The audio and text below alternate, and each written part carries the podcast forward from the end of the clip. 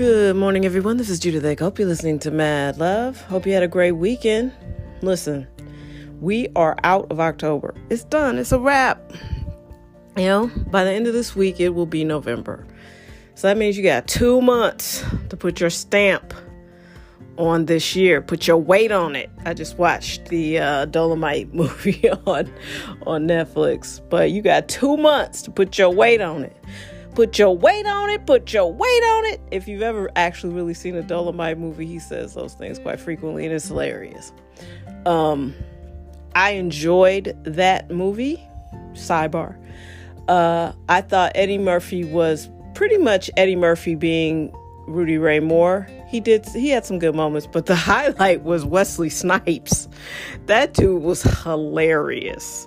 And you forget how funny Wesley is. I know he's had all his tax problems and you know, he when he first arrived on the scene, he had some pretty highly comedic roles. So it was I'm glad someone cast him. He was he was really a delight. Really, really funny.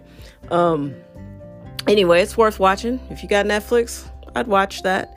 Uh, also, you probably it's better if you're familiar with Dolemite movies. And the lady who plays Queen Bee, excellent. She's really, really good. Good actor. I'm excited to watch her career grow. She looks like a chocolate Jill Scott. Good for you. I don't know your name. Shame on me, but good job. Girl who played, woman who played Queen Bee in uh, the new uh, My Name is Dolemite movie. Okay back to your goals. Come on, people. We we're hitting on the end of the year, man. So I'm not gonna keep lecturing you. I do it every day practically, but you know, you you got two months. So let's go. Let's hit it. Let's do it. I am working at maximum capacity. I know this isn't sustainable, but I'm so close to hitting all my goals. So I'm super excited. And uh, I hope that you take my motivation as that motivation. I'm pushing you because I'm pushing myself. I'm I'm working.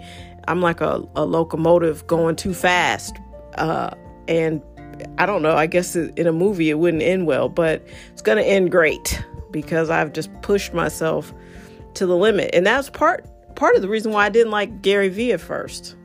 Um, and if I ever get to meet him, I know he says it all the time. Like people don't like me. They tell me how much they didn't like me at first. Then I grew on them, and it's like because nobody wants to hear that they're half-assing it. No one wants to hear that you know they're not working as hard as they possibly could when they're tired when they don't know what else to do when they're stressed to the max about the way things are. They can't have a vision of the future so no they're not working as hard as they possibly can because they don't know how to do that.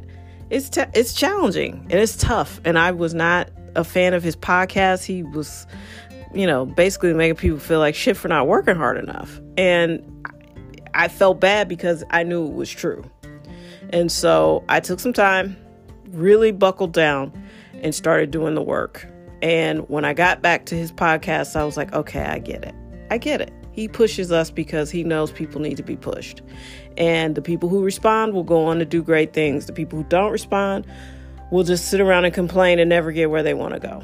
I'm not going to lie, some of y'all live lives I don't understand. I don't get it. I couldn't live that way. I am uh, wholly and completely obsessed with getting the, these uh, deals done for my company and the people that I work with and the people I intend to hire. I I am obsessed with getting them the money they deserve for inspiring me, for helping me, for pushing this giant rock up a hill. Um, and at the core of my company are a lot of really great relationships with people who believed in me, and I gotta pay them back period. Uh, what some of y'all are interested in, I'm not interested in. Uh, what some of y'all, you know, do in your spare time, I couldn't do. I couldn't spend my time like that. Um, and some of y'all are fraudulent. I'm just gonna call a spade a spade. Some of y'all are out here talking a good game, but you're not really doing the work. You gotta do the work. I've been that person before. And, you know, especially when we get down to the specifics, if you are or anything other than a white male, if you're a black female like myself, I have to be impeccable. I know this. All black people know that the rules are different for us. And I'm not singing sour grapes. It's just true. It's been it's a fact. You can look in history and see that. But it's also true that women get dismissed. So guess what? I'm a black woman. So, yeah, it's hard, but I don't use that as an excuse. Nothing is an excuse. If I can think of one example of someone who looks like me, who's done something I want to do, then that means I can do it too. And even if I couldn't think of one, I still can do it. And so can you. Listen, some of you all are lazy and you think you are doing your very best because you're lazy and you're doing more than you've ever done. Whoop de doo for you. That's not shit. Go harder. Set your goals. Again, these vision boards, that's great. It's a great idea. But you got to do the stuff to get to the stuff on the board. You can't just look at it and be like, "Yep, that's it." You even if it's just positive thinking, you actually have to do that. You have to do something to get something. You have to be something to get something. So I mean, even if it's just the way you think, you got to attack that. So I just want you to be focused and really, really go in for your goals. Again, like I said, I'm tired of hearing all these people who want to be the boss, but they don't want to do the things that bosses have to do. And if you are a woman or any type of minority, which I hate that word, but if if you are anything that is not a successful white male in America, you are going to work very, very hard and you will have to build something for yourself. And the great thing about America is the government is not going to come in and take half your business. That's what that's what separates us from a communist country. So build it, but you will work and you will work very hard. And I think Americans don't always love that part or don't remember that part. But that's the only part because you cannot be exceptional. You cannot have an exceptional life and be an unexceptional person. That it just doesn't sync up. You can't be lazy and be great. Yeah, you can use all the buzzwords you want. You can talk all the talk and, you know, yeah, pay attention to the people who are successful in your field and parrot them. That doesn't mean that their success will translate to you because guess what? You have to work. You have to do the work. And I'm tired of watching people be mediocre and not trying or complaining. You know, I just don't get it. Keep pushing, keep going and really be excellent and humble yourself. Humble yourself enough to say, you know what, I don't know what I need to know, and go learn it. It is 2019. There is nothing out here right now that you want to know that you can't find out instantaneously. It's one of the best times in the in the history of the universe to be alive and have a curious mind because you can pick up a phone that is an, a computer basically in your hand and find out anything you want to know. Come on, man. There's no reason in the world to not know unless you just like being ignorant. And that's on you. So don't get 50, 60 years old and look back and be like, well, I don't know why my life didn't take off. I'm telling you, your life didn't take off because you didn't want it to. You're living the life you've designed. And if you're unhappy with it, any part of it, you can trace it back to a series of decisions that you have made. Not just you, all of us. And when you go back and fix the broken parts and really commit, things come together and they start working for you. I recognize I just give you bits and pieces, but it's a good ass start because I have been doing this work for over 25 years. I have been working on myself, falling in love with myself for the last, gosh, 30 years. And it's been hard. It really is because you have to be honest. If I can fall in love with another human being, imagine imagine how much more informed that process is when I'm in love with myself because I know myself and I know what I want and I know what I bring to the table. You know, and yeah, I did. It, it took a long time to fall in love with me. But now I got it. And I don't know anybody I love more than me. And, you know, this isn't an ego thing. It's just like I love myself and I want the best for myself because I believe I deserve it. And I believe that for you too.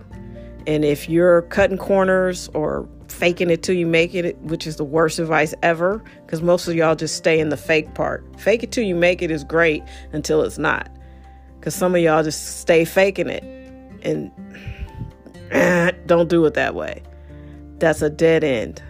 You know what I mean? Fall in love with yourself. You deserve to be happy. You deserve to have the life of your dreams. You deserve to have everything you want. And if it doesn't show up, you still deserve to be happy. And sometimes the things we think we want aren't going to make us happy, so we don't get them. Or we low key don't believe we deserve them, so we do all this weird shit to keep it from coming to us and wonder why it never works out. You know, you know what I'm talking about. And one of these days, I'm going to get a little further into it. I'm going to carve out more than 10 minutes, but you know, I love this podcast. I love I love how I get to share my journey with you guys. Uh, and if you listen to this and, and it moves you in some way, know that I started a long time ago and I was a very broken person. And a lot of people who know me will be like, I, I don't remember that. Because I could always make you laugh and I could always, I was always in a good mood. It really wasn't about being depressed or anything, but I knew I was frustrated and I didn't have the life that I wanted. And I didn't, I knew to my bones that I didn't have the skill set to make it happen.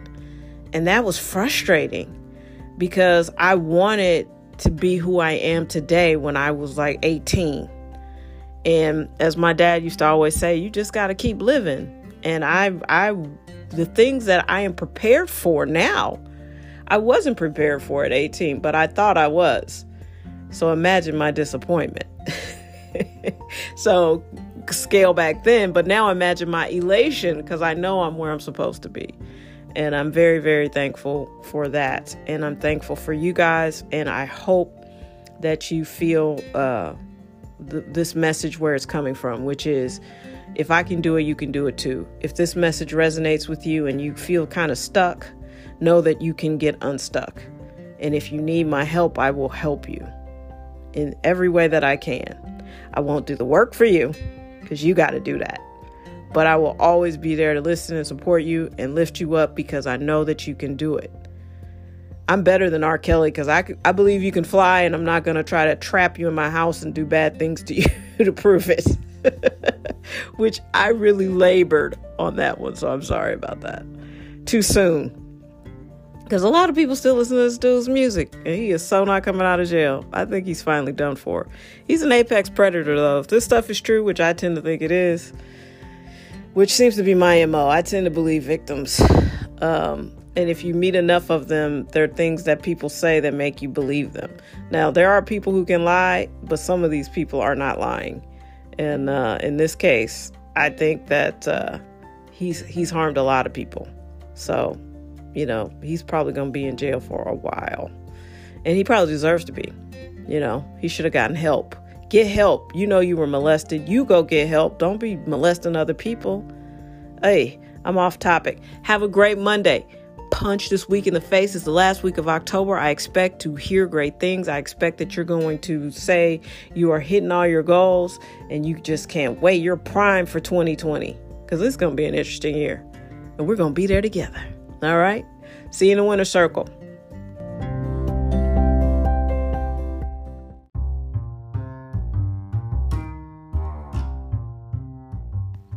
All right, everybody.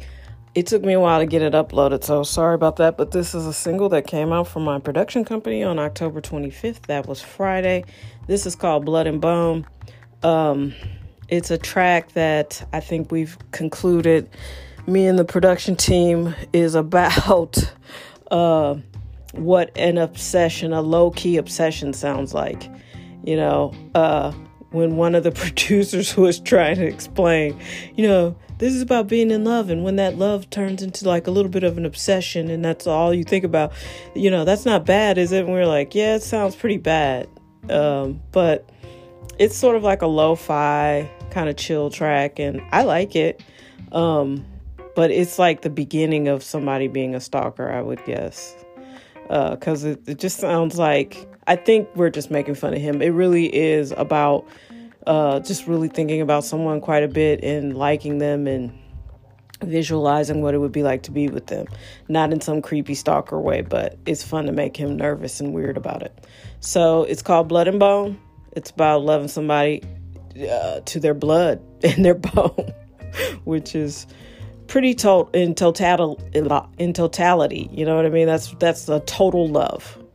Um, it's fun to tease people. They don't they don't like to be teased though. So we're just gonna say it's not about an obsession or a stalker, but it kind of is. All right, enjoy.